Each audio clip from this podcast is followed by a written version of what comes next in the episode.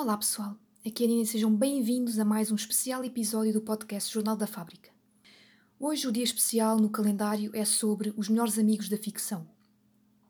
Esses personagens uh, secundários, que são os melhores amigos dos protagonistas, mas que são sempre colocados de parte pelos autores, uh, quer dizer, nem todos, na verdade.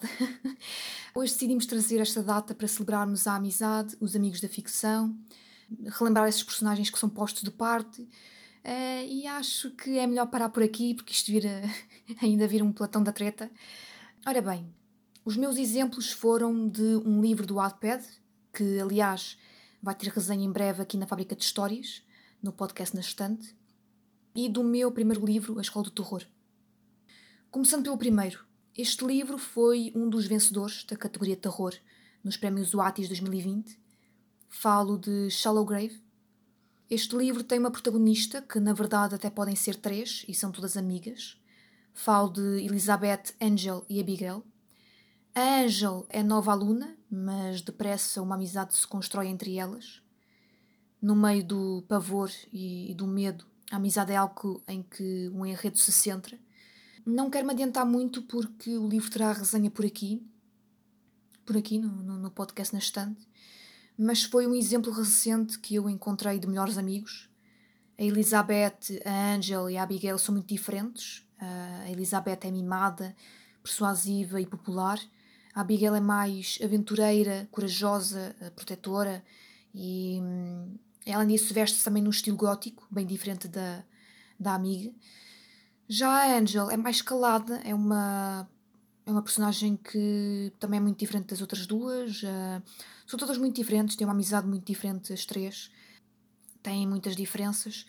Mas enfim, é, neste livro temos um bom exemplo de amizade. É uma, uma amizade verdadeira, uma amizade bonita. Uh, e é algo que a autora descreve bastante durante, uh, durante, durante, durante o livro.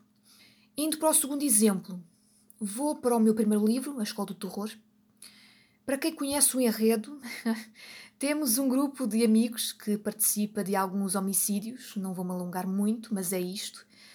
Aqui, a amizade já é vista como um pouco esquisita por parte de alguns leitores, talvez.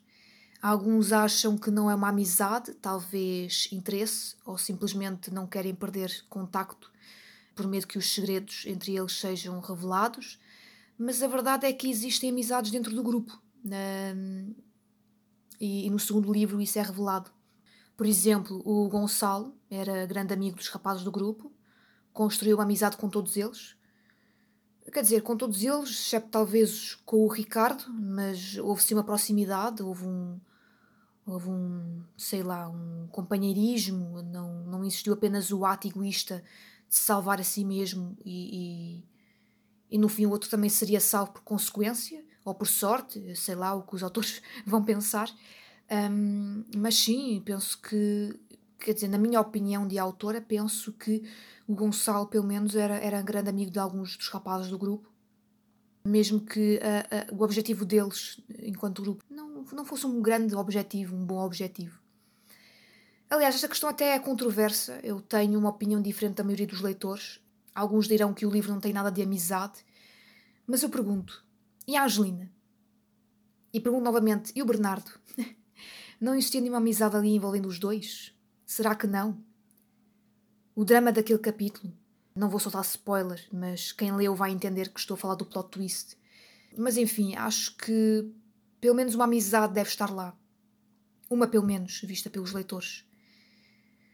E, bem, uh, termina aqui o jornal de hoje. Espero que tenham gostado.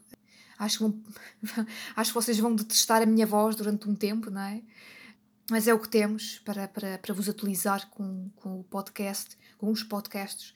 Deixem os vossos exemplos de melhores amigos da ficção. Caso tenham gostado, deixem o vosso like. Sigam-nos nas nossas redes sociais. Estamos no Twitter, Facebook e Instagram. Caso precisem de uma revisão ou divulgação, temos os nossos serviços disponíveis. E ainda deem-nos um coffee caso queiram nos ajudar para continuarmos a trazer conteúdo de qualidade para vocês.